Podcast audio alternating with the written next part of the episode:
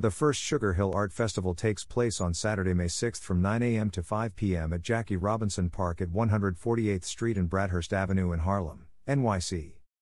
We will be featuring 15 local and international artists doing live canvas painting. We also have masking tape sculpture, face painting, and community chalk art drawing. We have a live band and DJ. Sugar Hill Art Festival is produced by the nonprofit, Human Connection Arts, and is free to the public.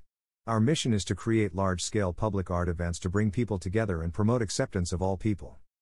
www.humanconnectionarts.org